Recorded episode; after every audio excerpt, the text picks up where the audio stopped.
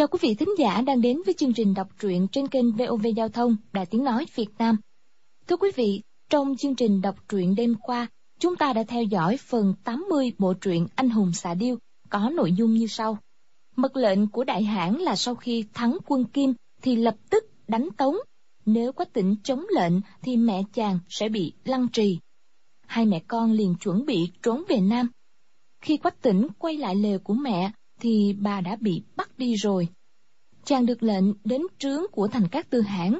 Lý Bình nhận thấy Quách Tỉnh cứ lo lắng cho mình. Bà xin nói chuyện riêng với chàng. Bà cắt dây trói cho Quách Tỉnh rồi tự đâm chết để con trai không vướng víu và chọn con đường bảo vệ khí tiết. Sau phút bàn hoàng, chàng vươn tay giật sập trướng. Nhưng lúc trộn rộn ấy, Quách Tỉnh ôm mẹ, phóng ra ngoài, lên ngựa, chạy đi chàng đánh bạc cánh quân của Bác Nhị Truật, rồi quân của Xích Lão Ôn, sau đó bị đoàn quân của Triết Biệt chặn lại. Quách tỉnh xin được chôn mẹ lên một gò đất, nhưng rồi Triết Biệt xuống ngựa, lạy mộ bà Lý Bình bốn lạy, xong lấy cái cung tên và trao cho Quách tỉnh dây cương ngựa bảo đi đi. Vừa lúc ấy Đà Lôi dẫn quân đến, y tặng chàng 10 lượng vàng, bảo Quách tỉnh cưỡi tiểu hồng mã về lại Trung Nguyên. Đà lôi đưa tiễn hơn 30 dặm mới quay về. Quách tỉnh phi ngựa suốt mấy ngày hôm ấy, đến Tế Nam, Sơn Đông, gặp Khưu Sử Cơ, rồi hai người song song đi đến núi Hoa Sơn. Vượt qua bao nhiêu hiểm trở, họ lên gần đỉnh, thì gặp bọn Bành Liên Tổ. Bọn này xông vào tấn công Khưu Đạo Trưởng. Quách tỉnh đang buồn chán chuyện đời, ngồi xuất thần. Lương Tử Ông dò dẫm đến gần điểm quyệt, rồi cắn vào cổ của Quách tỉnh. Đến lúc nguy cấp, tự nhiên chàng vận lực chống trả, lương tử ông bị chấn động rơi thẳng xuống vực sâu muôn trượng.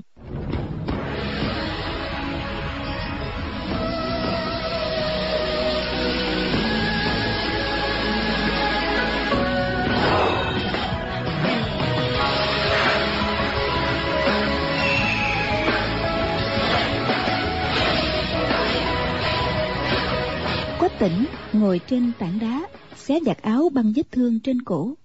Chợt nghe kịch kịch kịch mấy tiếng đứt nối. Một con quái vật từ sau núi chuyển ra.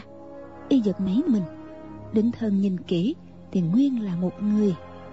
Chỉ thấy người ấy đầu dưới chân trên trồng cây chuối đi tới. Mỗi tay nắm một hòn đá tròn, lấy tay thay chân. Tiếng kịch kịch kịch là hai viên đá trong tay y đập xuống đường núi gian lên. Quách tỉnh vô cùng ngạc nhiên, Ngồi xổm xuống nhìn mặt người ấy, Lại càng kinh ngạc, Té ra quái nhân ấy Chính là Tây Độc Âu Dương Phong. Y vừa bị tập kích, Thấy Âu Dương Phong đóng thần giả ma như thế, Nghĩ thầm nhất định là có quỷ kế, Lập tức lùi lại hai bước, Ngưng thần đề phòng. Chỉ thấy Âu Dương Phong Hai tay cong cong về phía sau, Nhảy lên một tảng đá. Dùng đầu đáp xuống. Hai tay ép chặt vào sườn dựng thẳng người lên lại càng giống một cái thây ma. Quách tỉnh nảy dạ hiếu kỳ kêu lên. Âu dương tiên sinh ngươi làm cái gì vậy? Âu dương phong không đáp tựa hồ không hề nghe thấy y hỏi. Quách tỉnh lui lại mấy bước đứng cách ra xa xa. Chưởng trái giơ lên để đề phòng y đột nhiên ra quái chiêu rồi mới nhìn xem động tĩnh qua khoảng thời gian uống cạn chén trà Âu Dương Phong cứ lộn ngược bất động. Quách tịnh muốn biết nguyên nhân. Khổ nổi, y thân thể chống ngược lên, không dễ nhìn rõ vẻ mặt của y. Lúc ấy soạt hai chân ra, cúi đầu nhìn qua hai chân mình một cái. Chỉ thấy Âu Dương Phong mặt đầy mồ hôi, vẻ mặt vô cùng đau đớn. Tựa hồ đang tu tập một loại nội công quái dị. Đột nhiên giang ngang hai tay ra, thân hình lại như một con ốc lớn xoay tròn càng xoay càng mau. Chỉ nghe tiếng gió dù dù giặt áo rít lên. Quách tỉnh nghĩ thầm y quả nhiên đang luyện công. Môn võ công này lộn ngược người lại mà luyện thật là cố quái. chỉ nghĩ tu tập một loại nội công thượng thừa này rất dễ bị ngoại tà xâm nhập. Vì lúc bấy giờ tinh lực hội tụ bên trong hoàn toàn không có sức chống lại ngoại tà xâm phạm nên lúc tu tập nếu không có sư phụ, bạn bè, võ công cao cường ở bên cạnh chiếu cố, thì phải núp ở nơi vắng vẻ, yên tĩnh để tránh chuyện bất trắc. Nhưng âu dương phong một mình tu tập ở đây tự hồ không có ai bảo vệ. Quả thật vô cùng bất ngờ. Trước mắt đã là kỳ luận kiếm lần thứ hai ở hoa sơn. Cao thủ hội hợp như mây. Người nào cũng rất úy kỵ y. Cho dù khéo léo đề phòng, cũng không khỏi bị người ám toán mà y dám to gan như thế, lại ở chỗ này một mình luyện công sao? Đúng lúc đó, đừng nói là cao thủ ra chiêu hại người. Chỉ cần một người đàn ông khỏe mạnh bình thường bước lên đánh cho một quyền một cước, thì y nhất định phải bị trọng thương. Thấy âu dương phong như miếng thịt nằm trên thớt, chỉ chờ người ta cắt mổ. Quách tỉnh nghĩ thầm, lúc này mà không trả thù thì còn đợi đến bao giờ? Chỉ vì mới rồi y giết chết lương tử ông. Trong lòng đang có ý hối hận. Bước tới hai bước, lại dừng lại. Rõ ràng không hạ sát thủ được.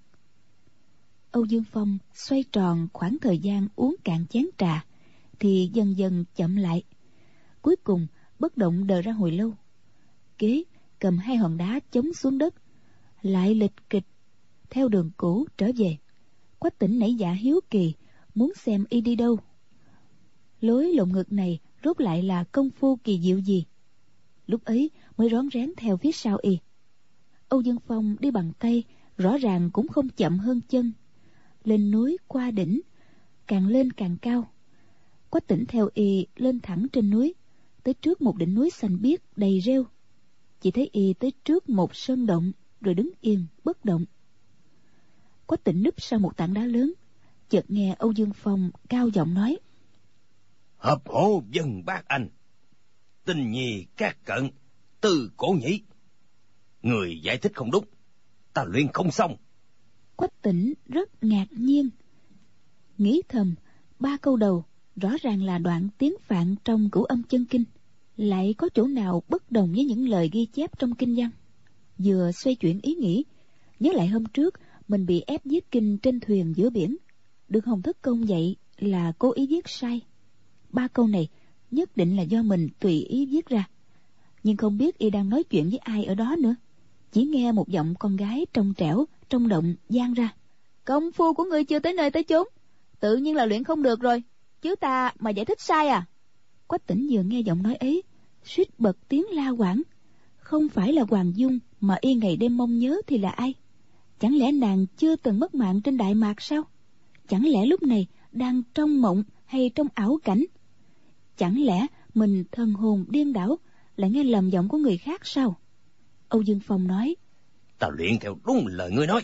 Không hề có chỗ nào sai. Tại sao nhâm mạch và mạch dương duy lại không thể đảo chuyển? Cô gái kia nói quả hầu không đủ có cưỡng cầu cũng uổng công. Giọng nói này rõ ràng là hoàng dung. Không còn gì nghi ngờ nữa. Quách tỉnh mừng sợ lẫn lộn thân hình lão đảo mấy lần suýt nữa ngất đi sau khi cảm xúc dâng trào vết thương trên cổ vỡ ra.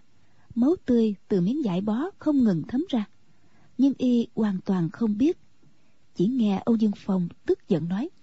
Giờ ngọ ngày mai đã là tới kỳ luân kiếp ta làm sao có thể thông thả tập luyện được nữa? Mau mau dịch toàn bộ kinh văn ra cho ta nghe không được đùn đẩy lôi thôi. Quách tình lúc ấy mới rõ y đang mạo hiểm tu tập nội công. Quá thật vì kỳ luận kiếm đã tới sát trước mắt, không thể trì quản. chợt nghe hoàng dung cười nói, ngươi và tỉnh ca ca ta có giao ước, y tha cho ngươi ba lần không giết mà, ngươi cũng không được ép ta đâu. Vậy để lúc nào ta vui vẻ, sẽ dạy cho. Quách tỉnh nghe nàng nói bốn chữ, tỉnh ca ca ta, trong lòng cảm thấy ngọt ngào, khoan khoái, không sao tả được. Hận không thể nhảy lên reo mừng để bộc lộ sự vui sướng âu dương phong lạnh lùng nói. Tình thế đã tới lúc cấp bách. Cho dù có hẹn ước thì việc hôm nay cũng phải tùng quyền. Nói xong hai tay chống một cái lộn người lật lại. Thân hình đã đứng thẳng lên ném hai viên đá trong tay. Sải chân bước vào động. Hoàng dung kêu lên. Không biết xấu hổ gì hết ta không dạy ngươi nữa đâu. Âu dương phong liên tiếp cười lên quái dị hạ giọng nói Để ta xem người có dạy hay là không.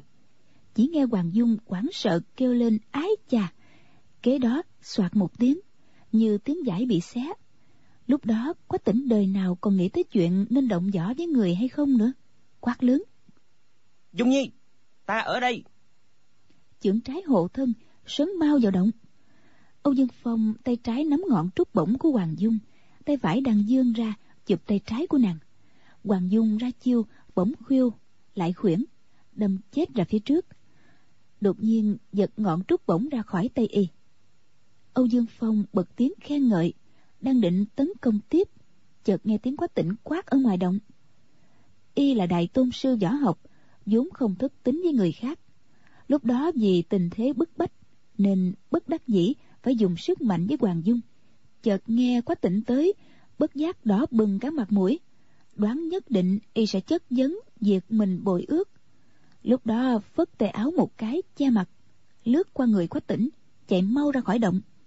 Trong chớp mắt, y đã mất hút. Quách tỉnh chạy vào, nắm chặt tay Hoàng Dung kêu lên. Dung Nhi, thật là nhớ cô chết đi được. Trong lòng khích động, bất giác, toàn thân phát run. Hoàng Dung hai tay giãy một cái, lạnh lùng nói. Ngươi là ai vậy? Kêu ta làm gì? Quách tỉnh sửng sốt nói. Ta... ta là Quách tỉnh mà. Cô... cô chưa chết. Ta... Hoàng Dung nói. Ta không quen ngươi. Rồi đi thẳng ra động. Quách tỉnh đuổi lên trước giái lia lịa khấn cầu. Dung Nhi, Dung Nhi à, cô nghe ta nói đi. Hoàng Dung hừ một tiếng, nói. Cái tình Dung Nhi mà ngươi gọi được sao? Ngươi là người gì của ta? Quách tỉnh há hốc miệng, nhất thời không nói nên lời. Hoàng Dung nhìn y một cái, thấy y thân hình gầy quắc, vẻ mặt tiêu tụy, trong lòng chợt có ý bất nhẫn. Nhưng kế đó lại nghĩ tới y mấy lần thất hứa với mình. Căm hờn cắn môi một cái, rảo bước đi về phía trước. Quách tỉnh quýnh lên, kéo tay áo nàng, nói. Cô nghe ta nói một câu đã. Hoàng Dung nói. Nói đi. Quách tỉnh nói. Lúc ta ở bãi cát, nhìn thấy chiếc áo lông điều và kim hoàng của cô. Chỉ cho rằng cô... Hoàng Dung lại nói. Ngươi muốn ta nghe một câu, thì ta nghe rồi đó. Rồi giật tay áo lại một cái, quay người đi tiếp. Quách tỉnh vừa quýnh vừa lo. thế nàng quyết ý tuyệt tình, sợ từ nay trở đi sẽ không được gặp nàng. Nhưng quả thật không biết nên nói thế nào để bộc lộ tâm ý của mình. Thế nàng tà áo phất phơ đi thẳng lên núi, chỉ đành nín tiếng im lặng đi theo.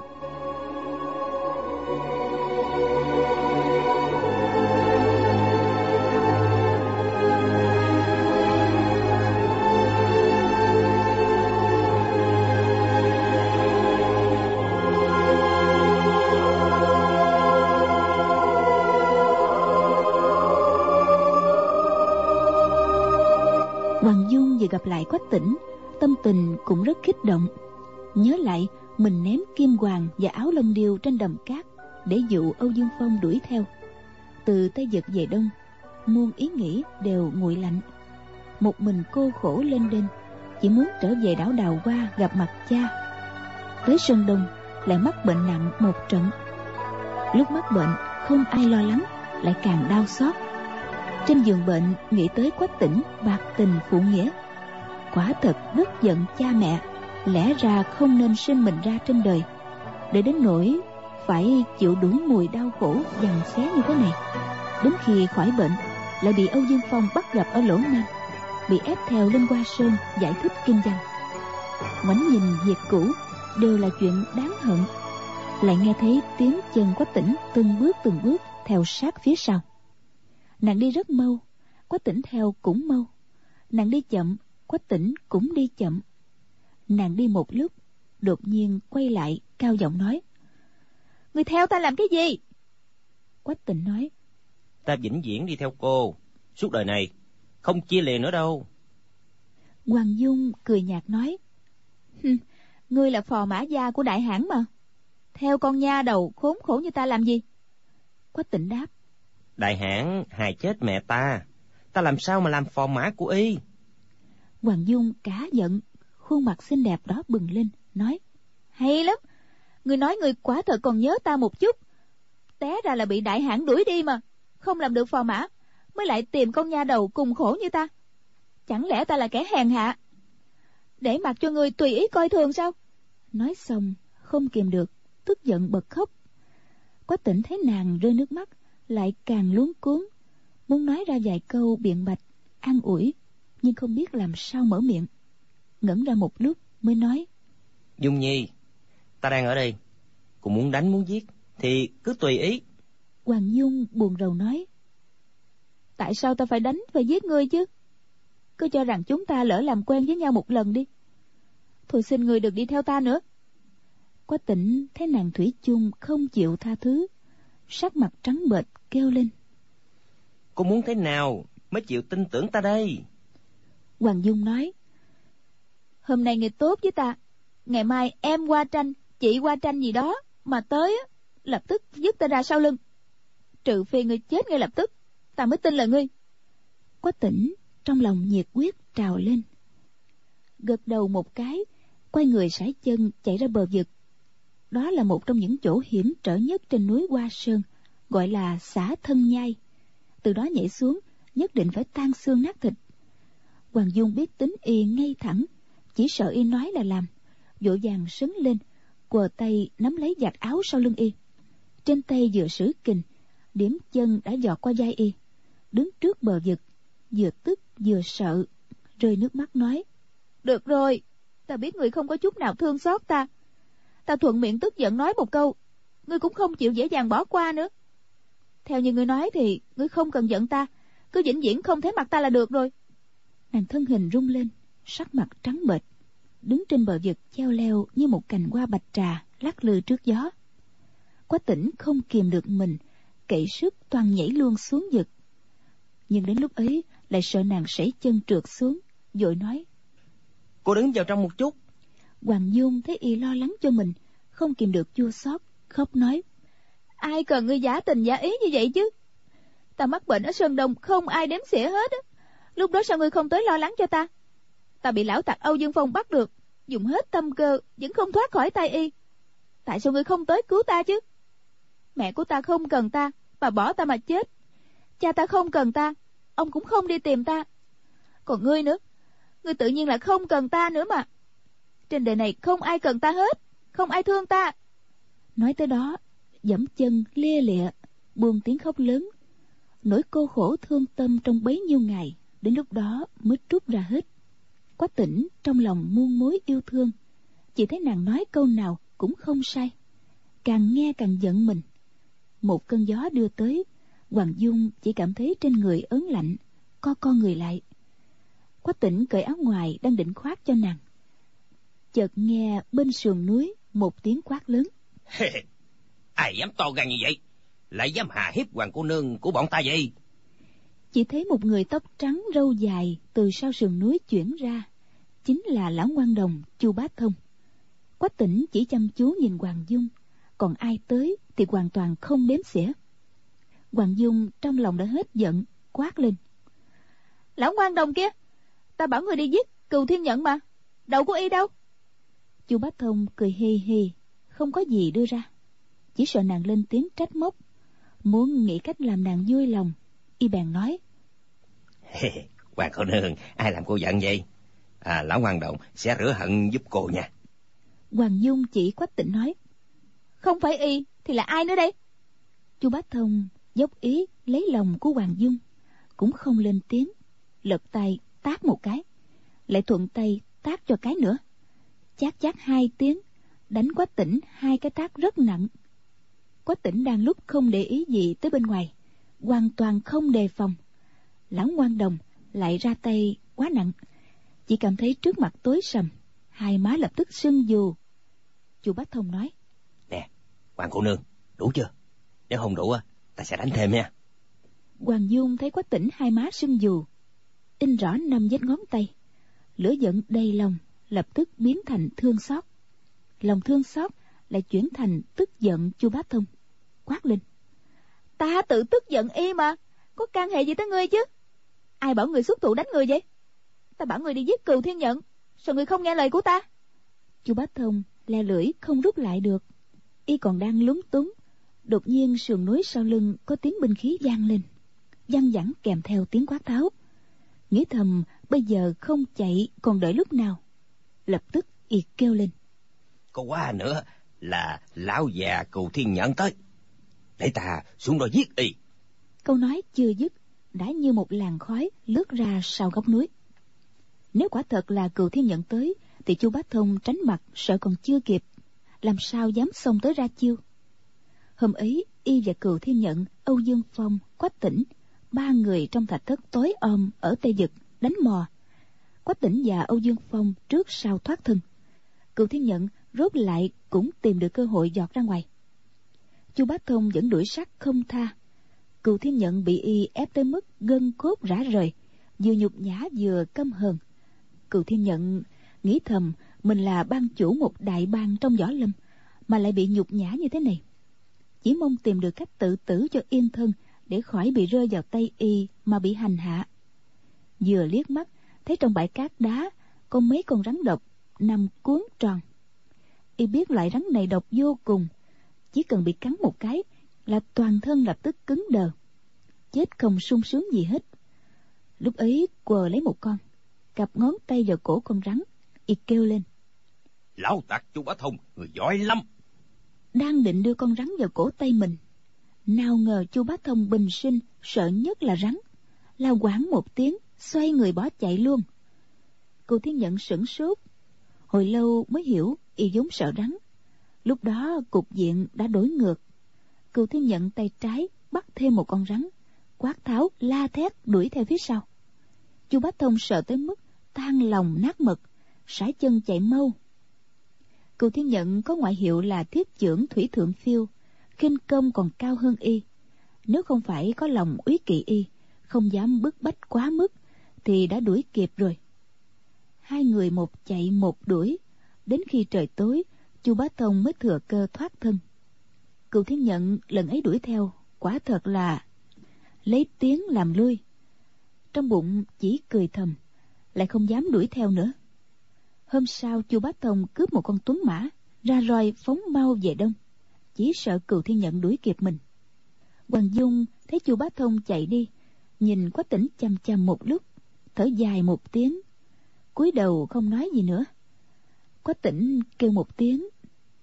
Dung nhi. Hoàng dung ờ khẽ một tiếng. Quách tỉnh muốn nói mấy câu tạ lỗi nhưng biết mình ngu ngốc dụng về. Sợ nói sai một câu lại làm nàng tức giận. Hai người đứng trước gió. Hoàng dung đột nhiên nhảy mũi mấy cái. Quách tỉnh vốn đã cởi áo ngoài lập tức khoác lên người nàng. Hoàng dung cúi đầu không đếm xỉa gì tới. Chợt nghe chu bá thông hô hô cười rộ y kêu lớn. Hay lắm hay lắm.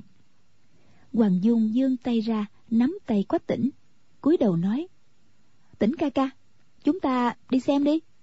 Quách tỉnh mừng quá rơi nước mắt không nói nên lời. Hoàng dung đưa tay áo lau nước mắt cho y cười nói trên mặt vừa có nước mắt lại vừa có vết ngón tay nữa. Người ta lại bảo là ta đánh người khóc đó. Nàng vừa bật tiếng cười hai người mới thấy dễ nói chuyện trải qua biến cố đó, tình ý lại càng sâu sắc hơn. Hai người tay nắm tay, chuyển qua sườn núi, chỉ thấy chu bát thông ôm bụng, nhấc chân, vô cùng đắc ý. Khưu sử cơ cầm kiếm đứng hầu bên cạnh. Sa thông thiên, bành liên hổ, linh trí thượng nhân, hầu thông hải, bốn người kẻ cầm võ khí sấn lên, kẻ lùi lại tránh ra. Thần thái đều khác hẳn nhau, nhưng đều đứng cứng đờ bất động như tượng gỗ nguyên là đều bị chu bá thông điểm trúng quyệt đạo. Chu bá thông nói hôm ấy á ta có ghét trên người với thành từng dược hoàng cho các người uống. Mấy gà dàn tật xấu xa các người á cũng khôn ngoan thầy không có độc hại cho nên à, không nghe lệnh cha của các người nữa. Hôm nay thì thế nào hả? Y tuy chế ngự cả bốn người nhưng nhất thời lại không nghĩ ra cách xử trí. Thấy quách hoàng hai người bước tới mới nói hoàng cô nương uống gã dàn tặc xấu xa này á ta tặng cho cô á. Hoàng dung nói ta nhận làm cái gì? Hơ ngươi không muốn giết người lại không muốn tha người. Bắt bọn gian tặc xấu xa này mà lại không có cách nào sai xử người ta. Ngươi gọi ta ba tiếng hảo tỷ tỷ đi ta sẽ dạy cho ngươi một cách. Chu bách thông cảm mừng liên tiếp kêu ba tiếng. Hảo tỷ tỷ. Mỗi tiếng lại giái một giái. Hoàng dung biểu môi cười một cái. Chỉ bành liên hổ nói ngươi mò trên người y xem chu bá thông theo lời lục soát, lấy trong người bành liên hổ ra một cái nhẫn độc châm, hai bình thuốc giải. Hoàng dung nói, y từng dùng cái đó, đâm sư điệt mã ngọc của ngươi đó. Ngươi châm lên người họ mấy cái đi. Bọn bành liên hổ nghe thấy rất rõ, sợ tới mức hồn bất phụ thể. Khổ nổi, quyệt đạo đã bị điểm không động đậy gì được. Chỉ thấy trên người liên tiếp đầu nhói, ai cũng bị chu bá thông châm cho mấy cái. Hoàng dung lại nói thuốc giải đang ở trong tay ngươi đó. Ngươi bảo họ làm chuyện gì, xem họ có dám chống lại không? Chu bá thông cả mừng, nghiêng đầu nghĩ ngợi một lúc. Trên người ra rất nhiều cấu gác. Trút thuốc giải vào đó, dê thành viên tròn, đưa khu xử cơ, nói. Nè, người áp giải, bốn thằng giặc xấu xa này xuống dưới cung trùng dương, nuôi trùng nam giam cấm hai mươi năm. Nếu trên đường á, mà chúng ngoan ngoãn á, thì à, cho mỗi đứa uống một viên linh đan dịu dựa của ta. Nếu không á, thì à, cứ để cho chúng à, bị chất độc phát tác. Cái đó gọi là mình làm mình chịu, không cần nhân từ đâu. Khu xử cơ khom người dân dạ. Hoàng dung lại cười nói, lão quan đồng, mấy câu mới rồi của người nói rất hợp tình hợp lý. Một năm không gặp nhau người đã tiến bộ rất nhiều. Chu bá thông vô cùng đắc ý, giải quyết cho bọn bành liên hổ, nói các người á, tới cung trùng dương ở yên hai mươi năm ở đó cho ta. Nếu thành thật sửa lỗi thì sau này còn có thể làm được người tốt. Nếu không chịu học cho tốt á các đạo gia của phái toàn chân ta đó ai cũng là tay lão thủ giết người không chớp mắt lóc thịt chẳng cao mày. Sợ biên bốn thằng gian tặc xấu xa các người á thành thịt băm. Mọi người á chia nhau mà ăn. Xem các người còn tác quay, tác quay gì được không? Bọn bành liên hổ đâu dám nói nhiều luôn miệng dân dạ. Khu xử cơ nhịn cười hướng chu thông giái lạy từ biệt. Cầm kiếm áp giải bốn người xuống núi. Hoàng dung cười nói lão quan đồng ngươi học cách giáo huấn kẻ khác lúc nào vậy? Khúc đầu nói nghe còn có lý tới đoạn sau càng nói lại càng chẳng ra lời lẽ gì hết. Chu bá thông ngẩng lên trời cười lớn chợt thấy trên đỉnh núi cao bên trái có ánh sáng trắng chớp lên. Rõ ràng là ánh binh khí lóe lên dưới nắng kêu lên. Ồ lại là cái gì nữa đây? Quách hoàng hai người cùng ngẩng đầu thì đã không thấy ánh sáng đâu nữa. Chu bá thông chỉ sợ hoàng dung hỏi y về việc cừu thiên nhận. Bèn nói ta đi xem thử. Rồi sải chân như bay giọt lên đỉnh núi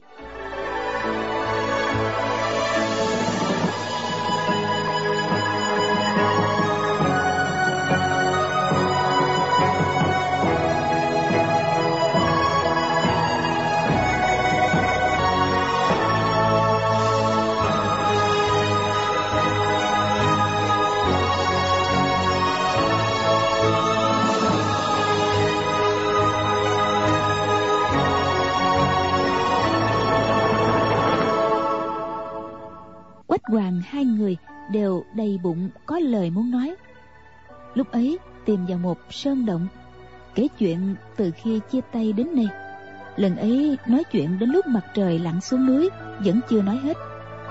Có tỉnh mang lương khô trong túi ra, chia cho hoàng dung cùng ăn. Nàng vừa ăn, vừa cười nói, lão tặc âu dương pho mất, ép ta dạy củ âm chân kinh cho y. Thiên kinh văn của người viết thì lại đảo lộn lên xuống hết à ta giải thích bừa cho y một trận luôn. Y tưởng là thật. Đã khổ luyện mấy tháng rồi đó. Ta nói công phu thượng thặng này á, phải chống ngược đầu mà luyện đi. Y quả nhiên đầu dưới chân trên luyện công đó, cố gắng dẫn khí cho kinh mạch trong cơ thể nghịch hành. Bản lĩnh của cái lão xấu xa này quả thật không kém. Đã luyện được bốn kinh âm duy, dương duy, âm kiều, dương kiều, nghịch hành như ý. Nếu kinh mạch toàn thân của y đều nghịch hành, không biết sẽ biến ra thành cái gì nữa nói tới đó cười khúc khích. Quách tỉnh cũng cười nói. Ừ, chẳng trách gì ta thấy y trồng cây chuối đi trên đường. Công phu này quá thật không có dễ luyện đâu. Hoàng dung nói ngươi tới hoa sơn chắc muốn tranh danh hiệu thiên hạ đệ nhất võ công phải không? Quách tỉnh nói dung nhi tại sao cô lại trêu ghẹo ta như vậy chứ? Ta là muốn thỉnh giáo chu đại ca một cách để quên hết võ công mình đã học được. Lúc ấy bèn nói lại những điều mình suy nghĩ trong thời gian vừa qua. Hoàng dương nghiêng đầu nghĩ ngợi một lúc, rồi nói ờ quên được thì cũng tốt. Võ công chúng ta càng luyện càng giỏi, nhưng trong lòng thì càng không sung sướng. Lại không bằng lúc trẻ con không biết gì hết, không lo không nghĩ. Nàng nào nghĩ tới một người lớn lên thì có rất nhiều điều phiền não, có rất nhiều điều buồn khổ, không có liên quan gì tới việc võ công cao hay thấp. Nàng lại nói nghe âu dương phong nói ngày mai đã tới kỳ luận kiếm trên hoa sơn đó. Cha ta nhất định sẽ lên núi. Ngươi đã không muốn giành danh hiệu thiên hạ đệ nhất thì chúng ta nên nghĩ một cách giúp cha ta độc quán quân hùng đi. Quách tỉnh nói dung nhi không phải ta không nghe lời cô nhưng ta nghĩ hồng ân sư làm người quá thật hơn cha cô nhiều. Hoàng dung vốn đang ngồi cạnh y nghe y nói cha mình không tốt tức giận đẩy y ra quách tỉnh ngẩn người. Hoàng dung chợt cười nói ờ hồng ân sư đối xử với chúng ta vốn cũng không xấu. Vậy thì thôi chúng ta giúp cả hai người được không? Quách tỉnh nói cha cô và hồng ân sư đều là bậc quân tử quang minh lỗi lạc. Nếu biết chúng ta ngấm ngầm bảy cách giúp đỡ nhất định sẽ không có thích đâu. Hoàng dung lại nói được rồi vậy là ta có ý dở trò là kẻ tiểu nhân gian ác phải vậy không nói xong sa sầm mặt. Quách tỉnh nói bậy quá ta ngu ngốc gì vậy? Ăn nói lỡ lời lại khiến cô tức giận rồi. Bất giác trên mặt đầy vẻ hoảng sợ. Hoàng dung phá ra cười nói sau này ta không biết phải tức giận ngươi bao nhiêu nữa. Quách tỉnh không hiểu gãi đầu ngơ ngác nhìn nàng. Hoàng dung nói nếu quả thật ngươi không bỏ rơi ta nữa hai chúng ta về sau cứ ở chung với nhau đi ta đang nghĩ không ra là ngươi sẽ nói thêm bao nhiêu câu ngốc nghếch nữa đây. Quách tỉnh cả mừng nắm chặt tay nàng luôn miệng nói. Tại sao? Ta làm như thế chứ? Hoàng dung nói công chúa nhà người ta không cần ngươi tự nhiên ngươi chỉ còn có cách phải đối xử tốt với con nha đầu khốn cùng này thôi. Quách tỉnh bị câu nói của hoàng dung khơi gợi tâm sự nhớ tới việc mẹ chết thảm trên đại mạc buồn rầu không nói gì lúc đó trăng non vừa lên, ánh bạc như nước chiếu xuống hai người. Hoàng dung thấy mặt y có vẻ khác lạ, biết mình đã lỡ lời, vội nói qua chuyện khác. Tỉnh ca ca nè, chuyện cũ đừng có ai nhắc tới nữa. Ta ở cùng với ngươi một chỗ, trong lòng rất là vui mừng đó. Ta cho ngươi hôn một cái nè, được không? Quách tỉnh, đỏ bừng mặt, lại không dám hôn nàng. Hoàng dung duyên dáng mỉm cười, tự biết không hay lại đổi qua chuyện khác nói à, ngươi nói sáng mai luận kiếm thì ai sẽ thắng đây? Quách tịnh nói chuyện đó thật rất khó nói. Không biết nhất đăng đại sư có tới không nữa? Hoàng dung nói đại sư xuất gia lánh đời không tranh giành với người quyết không giành giật cái hư danh này đâu. Quách tỉnh gật đầu nói ta cũng nghĩ như vậy. Cha cô hồng ân sư chu đại ca cưu thiên nhận âu dương phong năm người, ai cũng có tài riêng. Nhưng không biết hồng ân sư đã khỏe hẳn chưa? Võ công có được như xưa không nữa? Nói tới đó, cảm thấy lo lắng. Hoàng dung nói, theo lẽ mà nói, vốn là lão quan đồng võ công cao cường nhất á. Nhưng nếu y không dùng công phu cửu âm chân kinh, thì lại không bằng bốn người kia.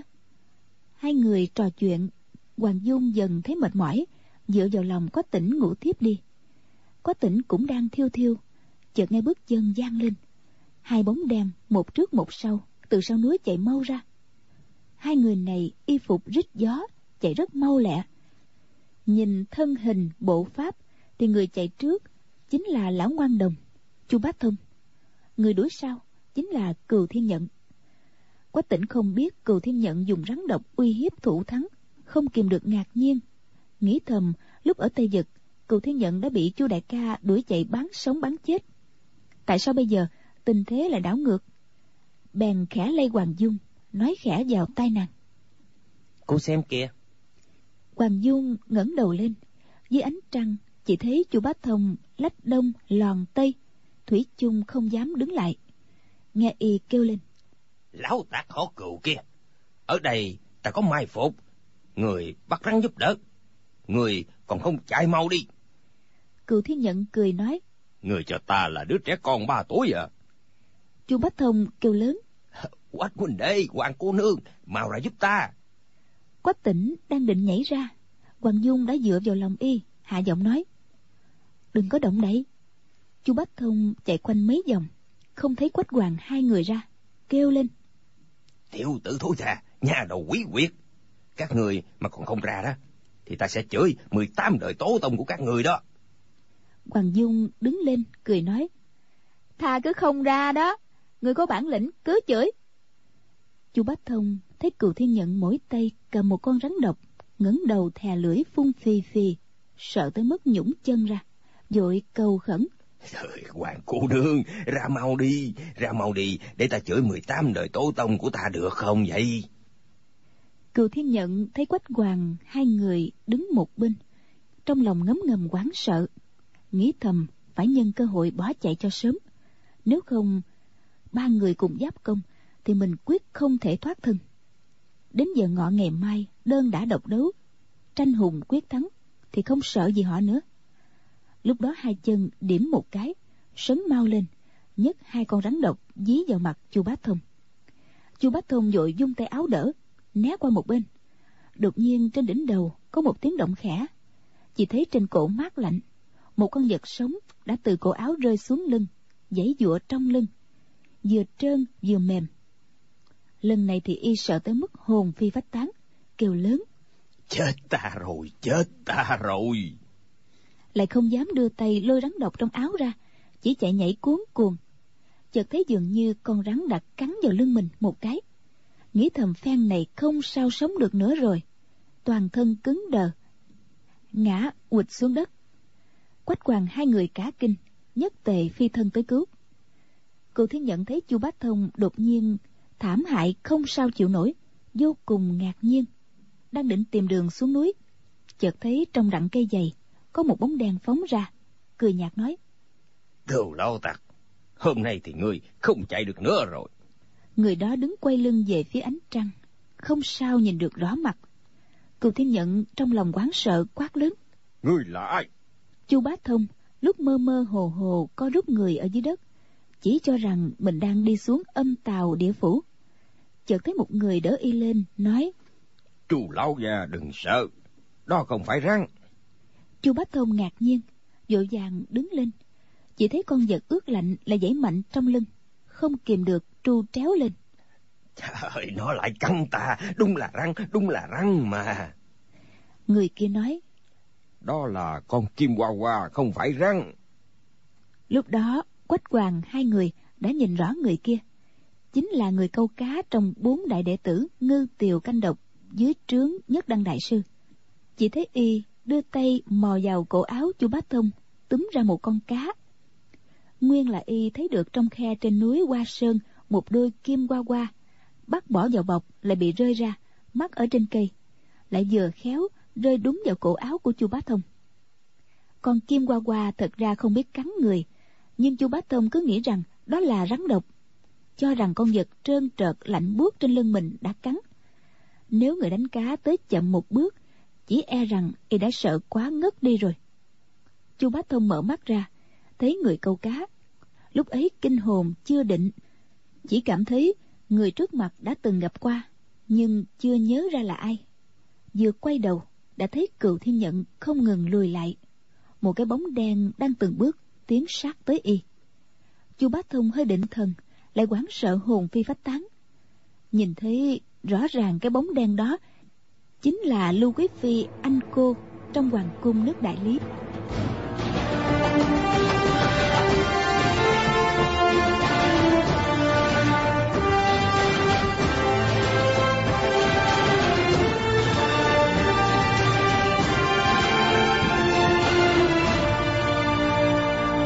Cựu thiên nhận vốn cho rằng trên đời này chỉ có chu bá thông là võ công cao cường hơn mình. Nếu lấy độc xà, dọa cho y sợ bó chạy, thì ngày mai tỷ võ rất có hy vọng đứng đầu quần hùng. Không ngờ trước đêm luận kiếm, đột nhiên anh cô lại xuất hiện. Hôm ở thác thanh long, y từng thấy bà ta phát điên đánh bừa. Trong lòng nghĩ, nếu bị mụ điên này chụp trúng, thì đại địch còn bên cạnh, nhất định khó mà giữ mạng.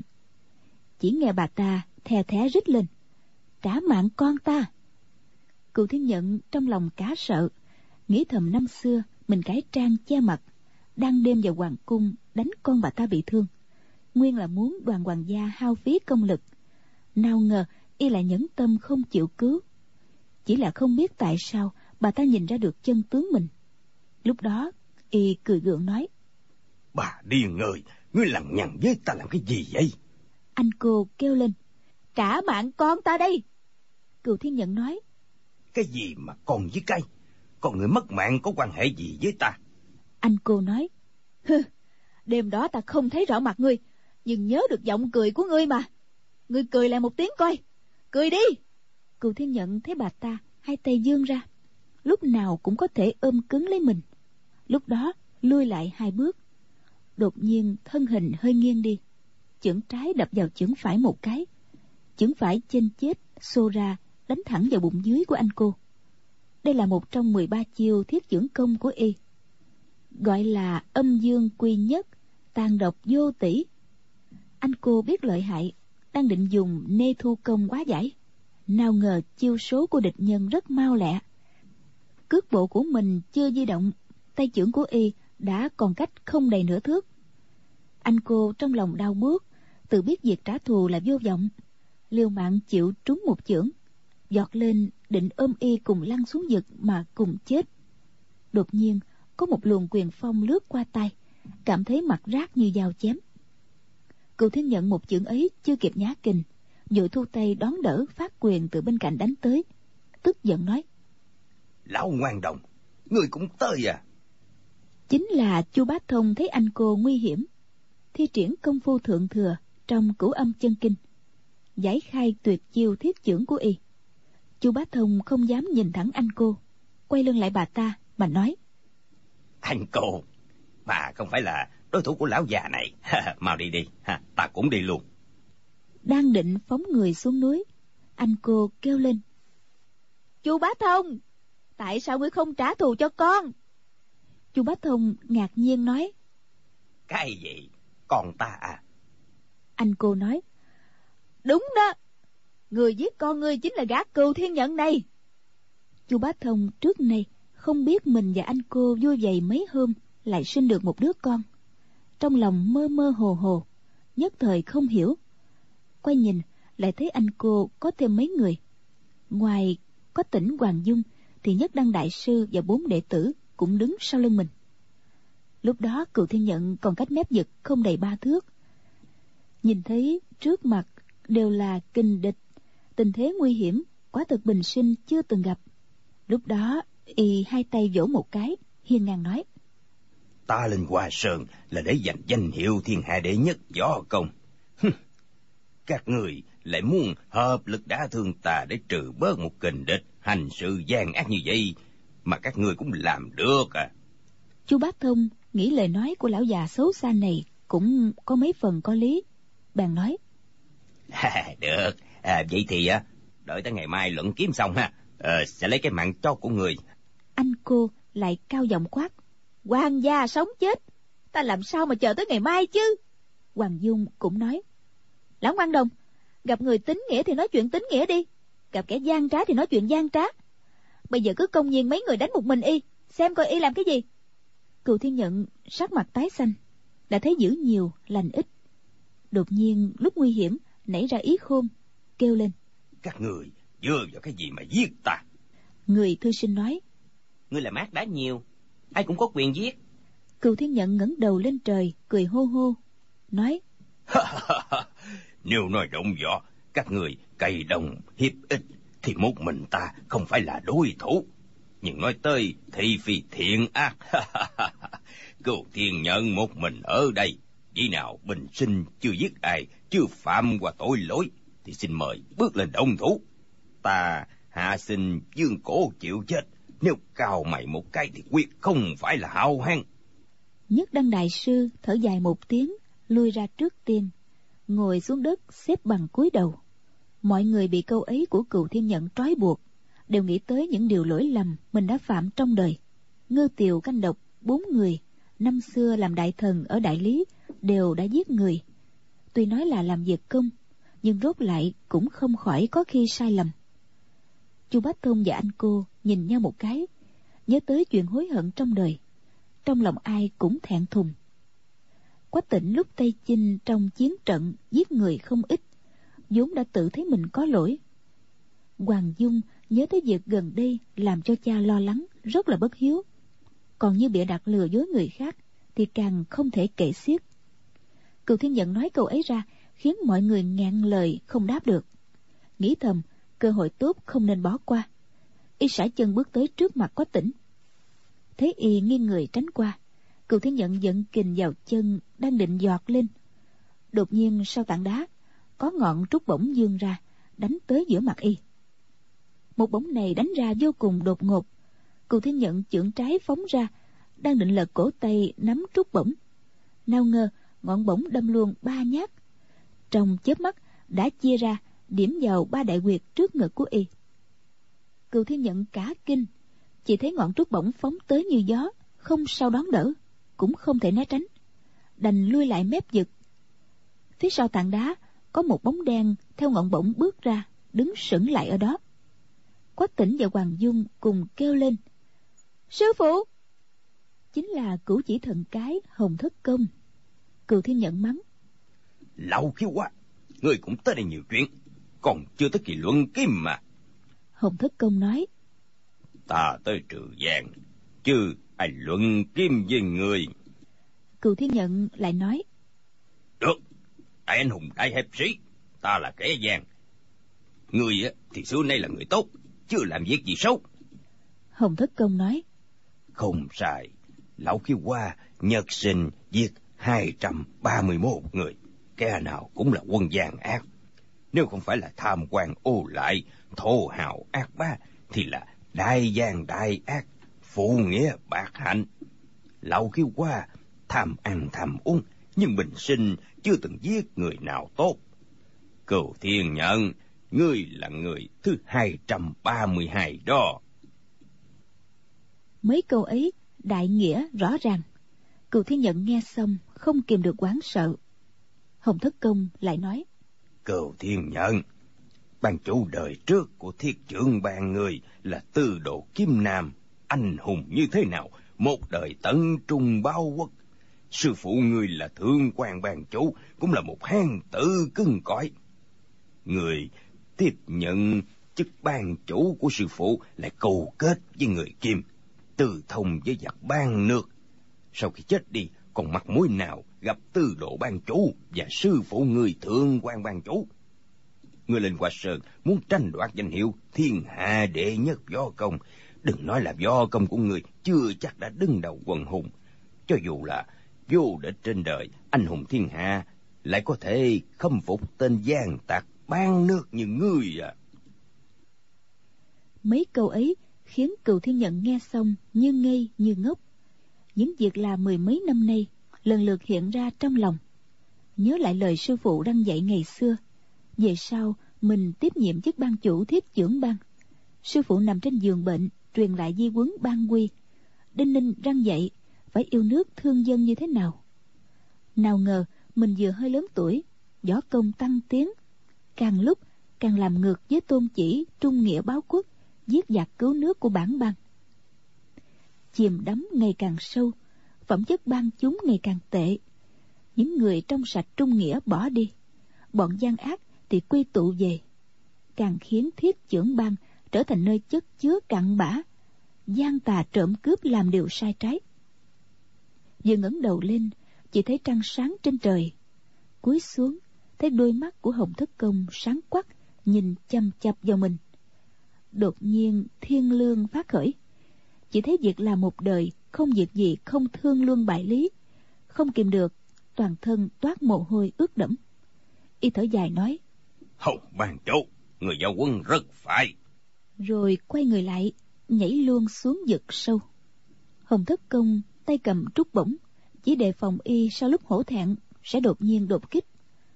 Người này võ công không tầm thường một phen xuất thủ ắt sẽ là tuyệt chiêu cực kỳ lợi hại. Chứ không hề ngờ rằng y lại đột nhiên tự tử. Đang kinh ngạc, chợt bên cạnh bóng xám chớp lên. Nhất đăng đại sư, thân hình đã tới cạnh bờ vực. Y vốn đang ngồi xếp bằng, lúc ấy vẫn ngồi xếp bằng. Tay trái vươn ra, nắm hai chân cừu thiên nhận kéo mạnh y lên, nói, thiên tài thiên tài, bế khổ vô biên, quay đầu là bờ. Người đã hối cải những điều sai trái trước đây thay đổi tinh tình vẫn còn không muộn. Cừu thiên nhận bật tiếng khóc lớn quỳ xuống trước nhất đăng đại sư. Trong lòng có ngàn muôn lời nhưng không nói được câu nào. Anh cô thấy y quay lưng về phía mình. Đúng là cơ hội tốt để trả thù. Bèn rút đao sắt trong bọc ra sấn tới đâm mạnh xuống lưng của y. Chu bá thông kêu lên. Ê nè khoan đã. Đưa tay đỡ cổ tay bà ta. Anh cô cả giận, cao giọng quát. Ngươi làm cái gì vậy? Chu bá thông, từ khi bà ta xuất hiện, đã run rẩy sợ sệt. Bị bà ta mắng một câu giữa mặt, bèn kêu lên, ái chà! Rồi xoay người chạy ra sau núi. Anh cô nói, ngươi đi đâu vậy? Rồi đuổi theo sau. Anh cô đi tìm y hai mươi năm. Nghĩ lần này mà để y chạy thoát thì sau này sẽ không thể gặp lại nữa. Bất kể y có xoắn ra quần thật hay là không, cứ đuổi sát tới. Chu bá thông nghe tiếng bước chân tới gần, sợ tới mức hồn phi phách tán. Vốn y nói xoắn ra quần là giả thôi, chỉ mong dọa cho anh cô không dám tới gần, mình có thể thừa cơ chạy thoát. Quách tỉnh và hoàng dung thấy đôi oan gia này càng chạy càng xa, rốt lại trước sau cùng chuyển qua sườn núi, đều cảm thấy buồn cười. Quay lại chỉ thấy nhất đăng đại sư đang nói khẽ vào tai cù thiên nhẫn. Cù thiên nhẫn không ngừng gật đầu. Nhất đăng đại sư nói hồi lâu lại đứng lên nói. Thôi chúng ta đi thôi. Quách quàng hai người vội bước lên bái kiến lại thi lễ với bốn người ngư tiều canh độc.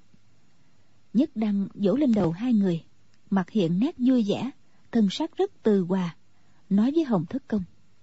Thất quỳnh cô nhân vẫn khỏe anh phong còn hơn xưa lại thu được hai vị hiền đồ. Quá thật đang vui đang mừng. Hồng thất công không lưng nói đại sư vẫn khỏe. Nhất đăng cười khẽ nói đại sư vẫn khỏe. Rồi chắp hai tay làm lễ xoay người định đi. Hồng thất công kêu lên ngày mai luận kim rồi đại sư đi đâu? Nhất đăng quay người lại cười nói nghĩ lão nạp là người ngoài đời. Đầu giam sanh dài tranh tàn với anh hùng thiên hạ. Hôm nay, lão nạp tới đây là vì muốn giải qua một trường quan nghiệt kéo dài hai mươi năm. May là công đức được viên mãn. Thật quỳnh, hào kiệt trên đời. Ngoài ngươi ra thì còn ai? Ngươi cần gì phải tự khiêm? Nói xong, chắp tay làm lễ, dắt tay cừu thiên nhận đi thẳng xuống núi bốn đại đệ tử nước đại lý cùng hướng về hồng thất công giái dài đi theo sư phụ. Người thư sinh bước qua cạnh hoàng dung thấy nàng trên trán ửng hồng vẻ mặt vui sướng thì cười ngâm nga. Chỗ thấp có gai canh mềm dịu dàng. Hoàng dung nghe y trêu ghẹo mình cũng ngâm lại. Gà đậu trên chuồng mặt trời đã xế. Người thư sinh cười hô hô giá dài rồi chia tay quách tỉnh nghe mà không hiểu gì cả. Bèn hỏi. Dung nhi mới rồi là tiếng phạn à? Hoàng dung cười nói. Không đó là câu ở trong kinh thi á. Quách tỉnh nghe nói họ đối đáp thi văn với nhau cũng không hỏi nữa. Hoàng dung cười hề hề nhìn y nghĩ thầm. Vị trạng nguyên này cũng rất là thông minh đoán được tâm sự của mình. Y dẫn hai câu trong kinh thi. Đoạn dưới có ba câu vui chàng vô tri vui chàng chưa ai vui chàng chưa vợ. Vốn là bài tình ca về việc thiếu nữ yêu đương một người đàn ông chưa vợ. Mà chỉ vào tính ca ca cũng rất là phù hợp. Nói y là một gã tiểu tử ngốc chưa lấy vợ. Mình rất là yêu thương. Nghĩ tới đó đột nhiên khẽ kêu lên. Ái chà. Quách tỉnh vội hỏi. Cái gì vậy? Hoàng dung cười khẽ nói. Ta dẫn hai câu kinh thi đó. Đoạn dưới là trâu dê về thôi, trâu dê về chuồng. Nói là đã không còn sớm, bò dê xuống núi về chuồng, dê chuồng bò hết đi. Vốn là mắng trạng nguyên là súc vật thôi, nhưng mà như vậy lại là mắng cả nhất đăng đại sư rồi.